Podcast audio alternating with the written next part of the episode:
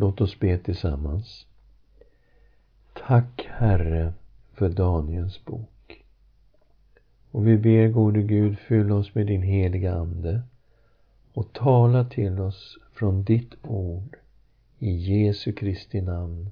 Amen. Ja, nu har vi kommit till det sista avsnittet i Daniels bok.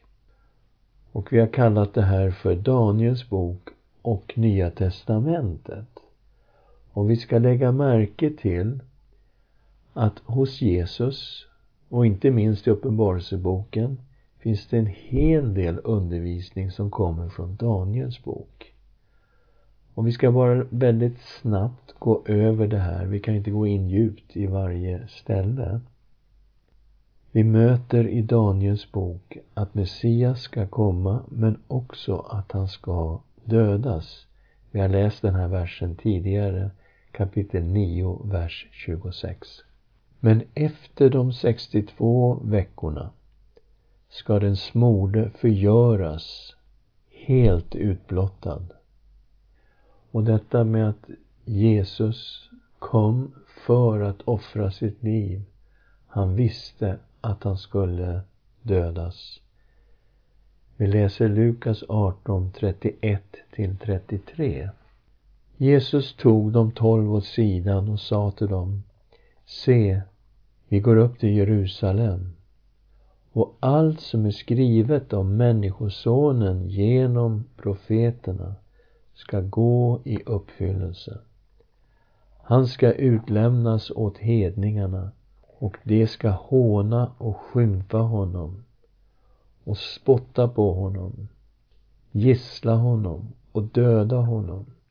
Och på tredje dagen ska han uppstå.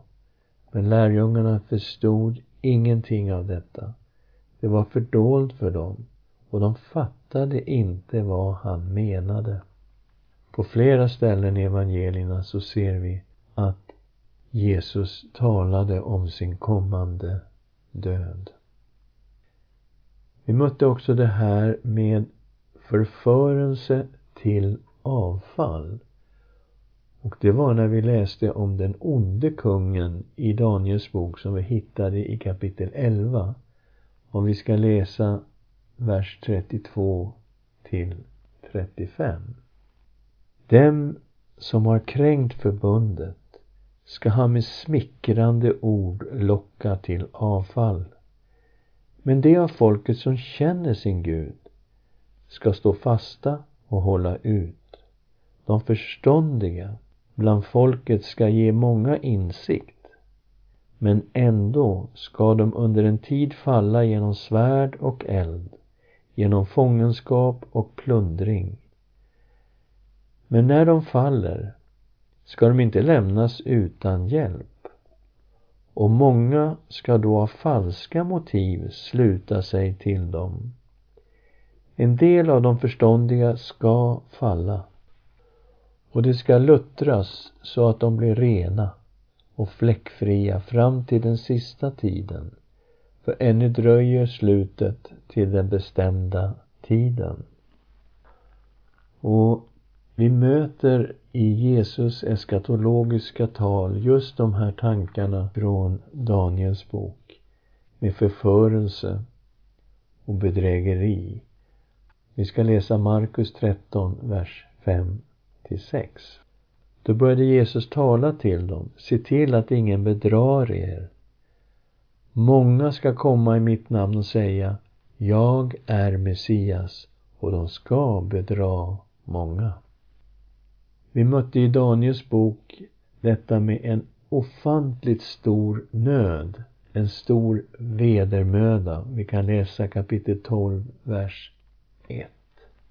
På den tiden ska Mikael träda fram, den store försten, som står som försvarare för dina landsmän.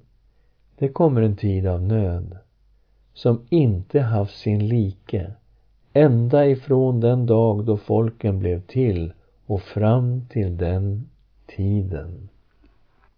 Och Jesus sa samma sak i Matteus 24, vers 21 och 22. För det ska bli en så stor nöd att något liknande aldrig förekommit från världens begynnelse och ända fram till nu, och inte heller ska komma. Hade inte den tiden förkortats skulle ingen människa bli frälst, men för de utvalda skull kommer den tiden att förkortas. I Daniels bok mötte vi förödelsens styggelse, och vi ska läsa i kapitel 11, vers 31. Härar från honom ska komma, och det ska orena helgedomen, tillflyktsorten, avskaffa det dagliga offret och ställa upp förödelsens styggelse. Och vi läser också i Matteus kapitel 24, vers 15. När ni ser förödelsens styggelse som profeten Daniel talar om, stå på helig plats. Läsaren bör förstå det rätt. Då måste det som är i Judeen fly upp till bergen. Jerusalem och templet skulle förstöras. Det är den här versen 9:26 i Daniels bok. Men efter de 62 veckorna ska den smorde förgöras helt utblottad, och staden och helgedomen ska förstöras av folket till den förste som kommer. Och Jesus profeterade att detta skulle ske också. Vi läser Lukas 21, vers 6. Detta som ni ser, det ska komma dagar då här inte ska lämnas sten på sten, allt ska rivas ner. En ond kung som förhäver sig mot Gud. Och det är den här onde kungen i Daniels bok kapitel 11, vers 36. Kungen ska göra vad han vill. Han ska upphöja sig och förhäva sig över varje gud. Ja, mot gudars gud ska han tala fruktansvärda ting, och allt ska lyckas för honom till dess att vredens tid är ute, för det som har beslutats måste ske.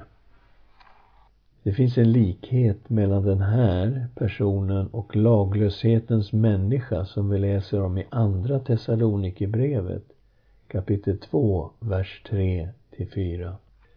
Låt ingen bedra er på något sätt.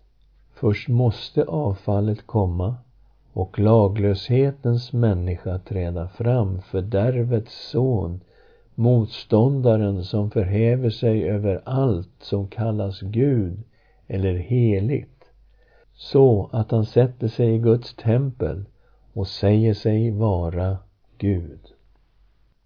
Det ska bli en uppståndelse till dom och en uppståndelse till liv. Kapitel 12, vers 2 i Daniels bok. Det är många som sover i mullen ska vakna. Några till evigt liv och andra till förakt och evig skam. Och Jesus talade om sig själv som domaren.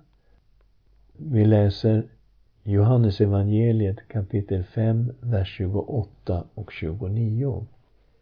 Var inte förvånade över detta. Det kommer en tid när alla som ligger i gravarna ska höra hans röst och komma ut. De som har gjort gott ska uppstå till liv, och det som har gjort ont ska uppstå till dom.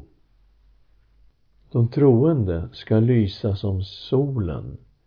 Daniel 12, vers 3. De förståndiga ska då lysa som himlavalvets ljus, och det som har fört många till rättfärdighet som stjärnorna för alltid och för evigt. Matteus kapitel 13, vers 43.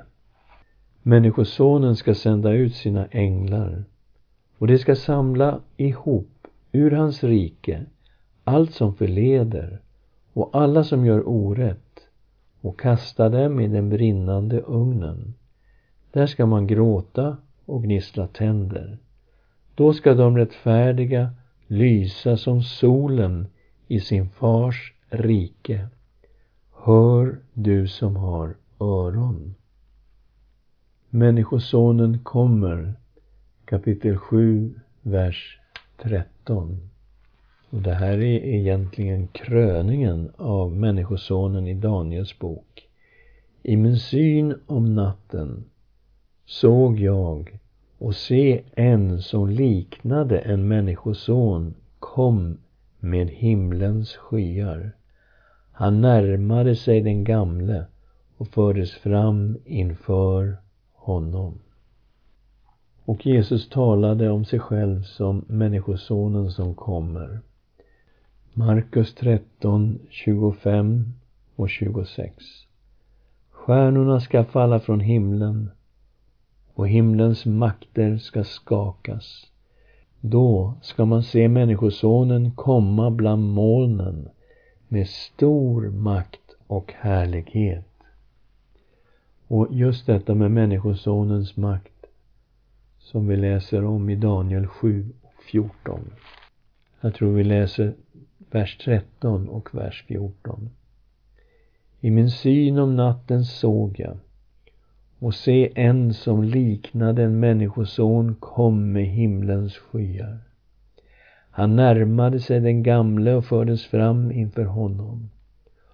Åt honom gavs makt och ära och rike och alla folk och stammar och språk ska tjäna honom.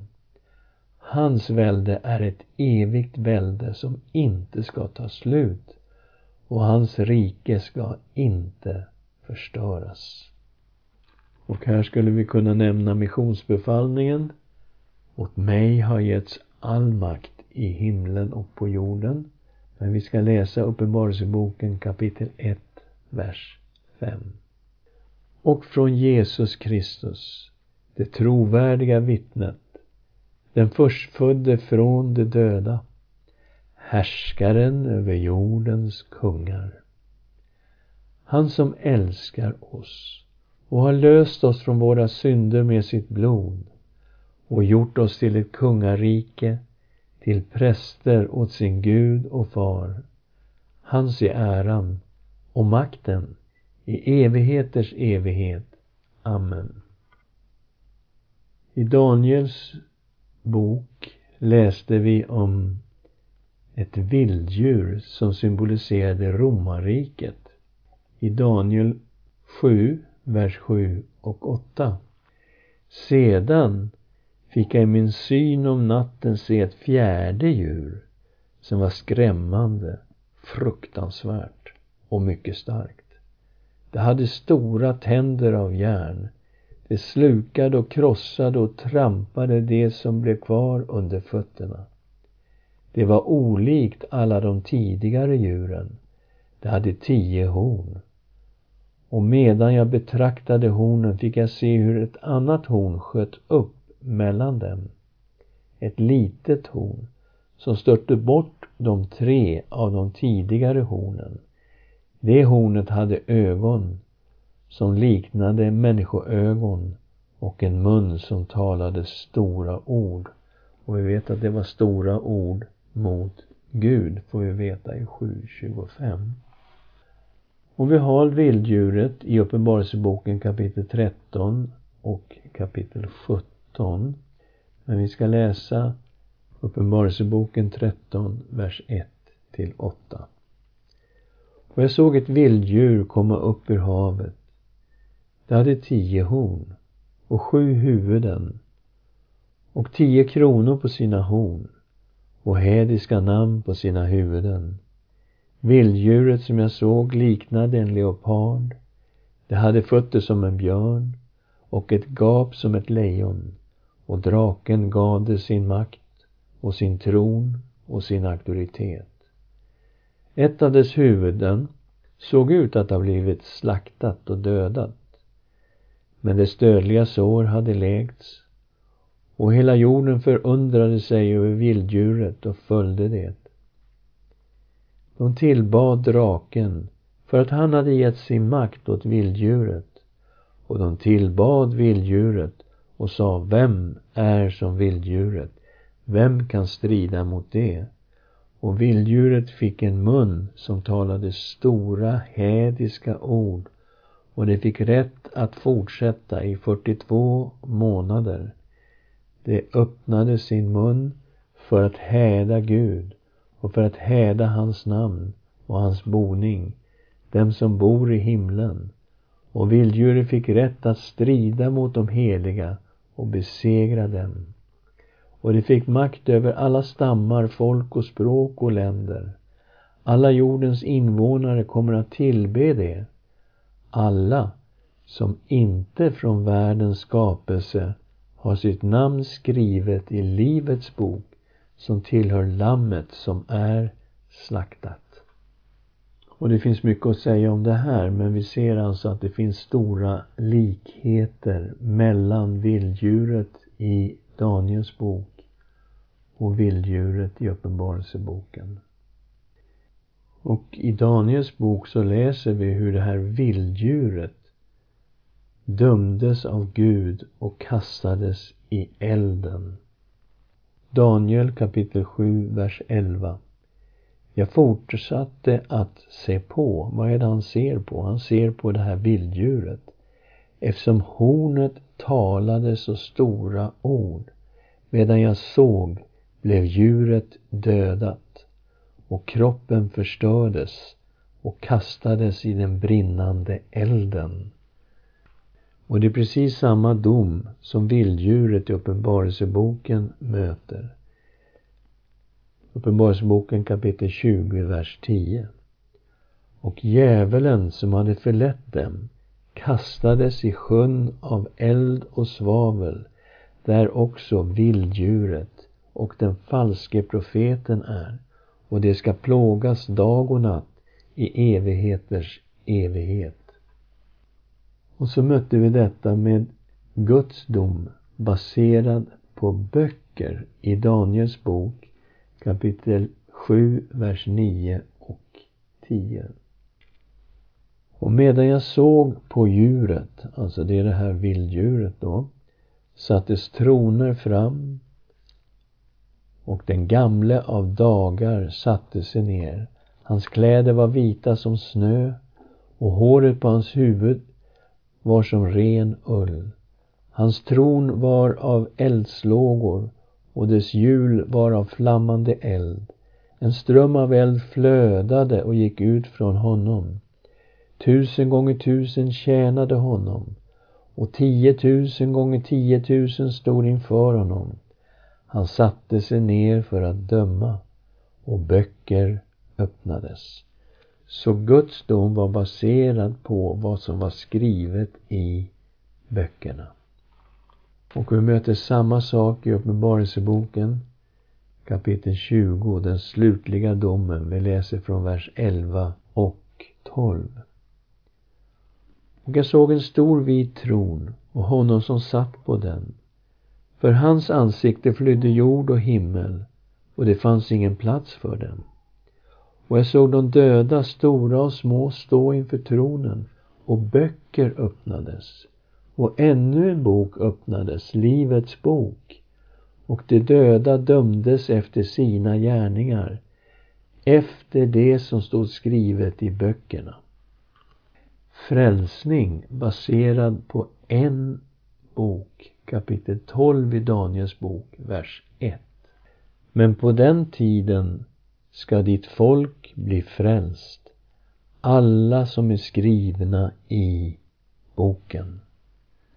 Så det fanns en speciell bok där de frälstas namn var skrivna.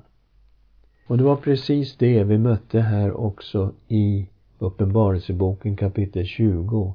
Att det var ännu en bok som öppnades, livets bok. Och i 20:15 står det så här: om någon inte fanns skriven i livets bok kastades han i eldsjön. Och den här boken är livets bok som tillhör lammet. I kapitel 21, vers 27 står det: Aldrig ska något orent komma in i den, alltså i den himmelska staden. Inte heller den som ägnar sig åt skändlighet och lögn, utan bara det som är skrivna i livets bok som tillhör Lammet. Och i Daniels bok läste vi om detta med de renas och ogudaktigas liv som skulle pågå fram till domen. Kapitel 12, vers 10. Många ska bli renade och tvättade och luttrade, men de ogudaktiga ska utöva sin ogudaktighet. Ingen ogudaktig ska förstå detta, men de förståndiga ska förstå det. Och vi läser samma sak i Uppenbarelseboken kapitel 22, vers 11. Den orättfärdige ska fortsätta göra orätt, och den orene fortsätta orena sig, och den rättfärdige ska fortsätta att göra det rätta, och den helige fortsätta att helga sig. Och i Daniels bok fick vi veta att budskapet skulle förseglas för att det hörde till något som låg långt, långt, långt in i framtiden. Kapitel 12, vers 4. Men du, Daniel, ska gömma dessa ord och försegla bokrullen till sista tiden.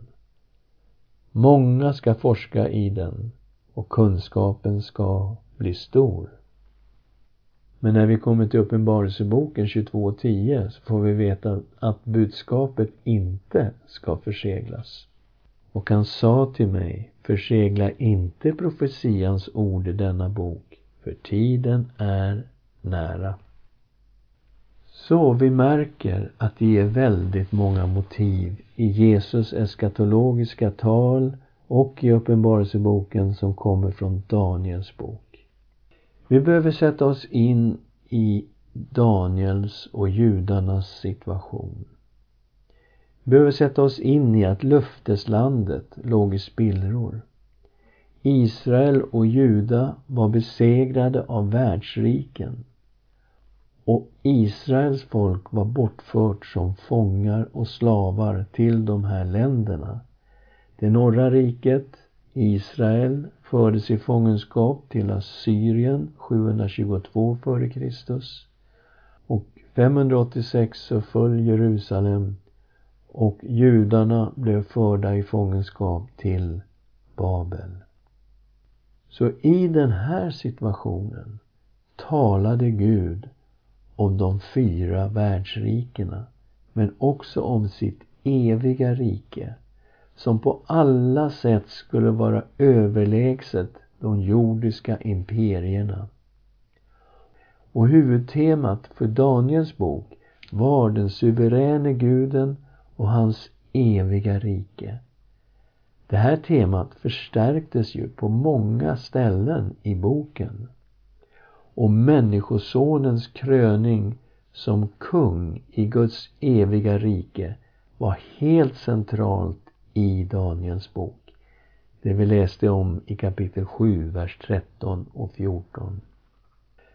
Jag utgår ifrån att Jesus såg på sig själv som människosonen som skulle krönas till kung i Guds eviga rike, som vi läser i Markus 14, 60-62. Och det här är när Jesus står inför Stora rådet. Då reste sig översteprästen och steg fram och frågade Jesus: svarar du inte på vad de vittnar emot dig? Men Jesus var tyst och svarade inte. Åter frågade översteprästen honom: är du Messias, den välsignade son?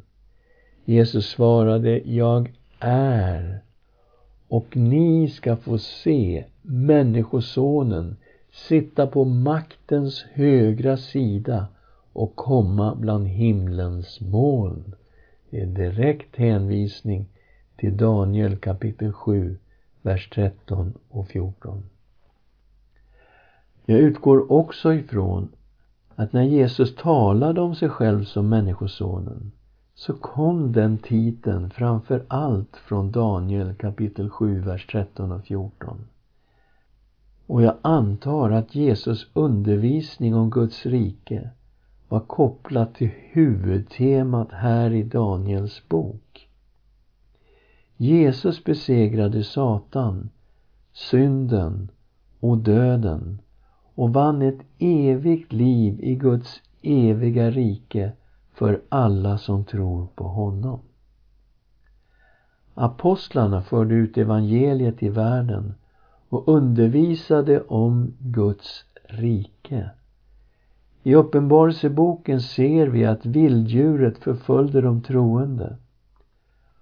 Och djuret var i direkt relation med djävulen, det vill säga draken. Gud besegrade djävulen och vilddjuret genom sina domar. Båda kastades i en sjö av eld. Bara de som var skrivna i livets bok som tillhör lammet nådde det eviga livet. Efter den slutliga domen fick de troende motta Guds eviga rike i form av en ny himmel och en ny jord, eller en förnyad jord. Och det handlar om det vi läser om i Uppenbarelseboken kapitel 21 och kapitel 22. Fullheten av Guds eviga rike, det är Nya testamentet kopplat till Jesus återkomst, som det står i Uppenbarelseboken 22 och 20. Ja, jag kommer snart. Amen. Kom, Herre Jesus. Låt oss be tillsammans. Tack, Herre, för alla dessa profetior som har gått i uppfyllelse i dig, som det står att alla löften har fått sitt ja och sitt amen i dig. Tack, Herre, att du är vår Messias. Du är den smorde som kom för att offra ditt liv, för att vinna en underbar frälsning för ditt folk.